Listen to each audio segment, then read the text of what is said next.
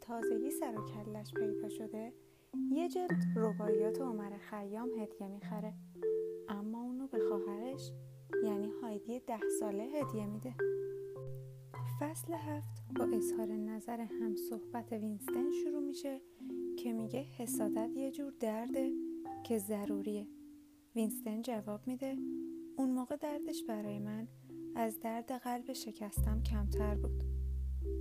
هایدی روایت خیام رو به سختی با خودش حمل کرد و سر میز صبحانه آورد کارولین پرسید خوشت میاد؟ همشو خوندی؟ درباره چیه؟ هایدی جواب داد اینکه چجوری خوشحال باشیم و شستش رو دوباره گذاشت توی دهنش گفتم تو که بلد نیستی بخونی کارولین کتاب رو برای هایدی باز کرد و با هایدی با خوندن هر دومون به وجد آورد خوشم نیومد که هایدی برای کارولین میدرخشید.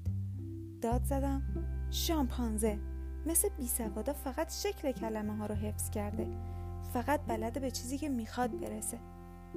کارولین آروم گفت شاید فقط اینجوری یادش دادن. به نظرم این که می‌تونه بخونه یه چیز خاصی رو نشون میده. انگار خیلی چیزا فراتر از هایدی توی این خانم کوچولو هست. کارولین صبر کرد. تا غذامو بجوم. قورت دادن حسادت واقعا سخت بود.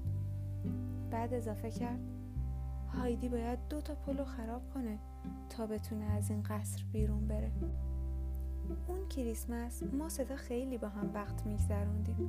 یه بار که متوجه شدم کارولین هایدی رو تشویق کرده با اون انگشتای نحیف و کج موز از کارت برای غذا خوردن استفاده کنه بازم اون حس عصبانیت اومد سراغم. حتی چند باری هایدی خواست وسط حرفامون بپره. اما خوشبختانه کارولین با نادیده گرفتنش باعث شد هایدی شنونده خوبی بشه. البته با برگشتن مامان هایدی همون موجود قبلی می‌شد و هیچ کس به مامان چیزی نمی‌گفت. چرا؟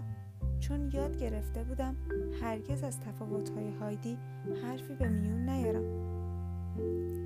کارولین یه آپارتمان دید و تصمیم گرفت بعد از سال نو از پیش ما بره خونه خودش.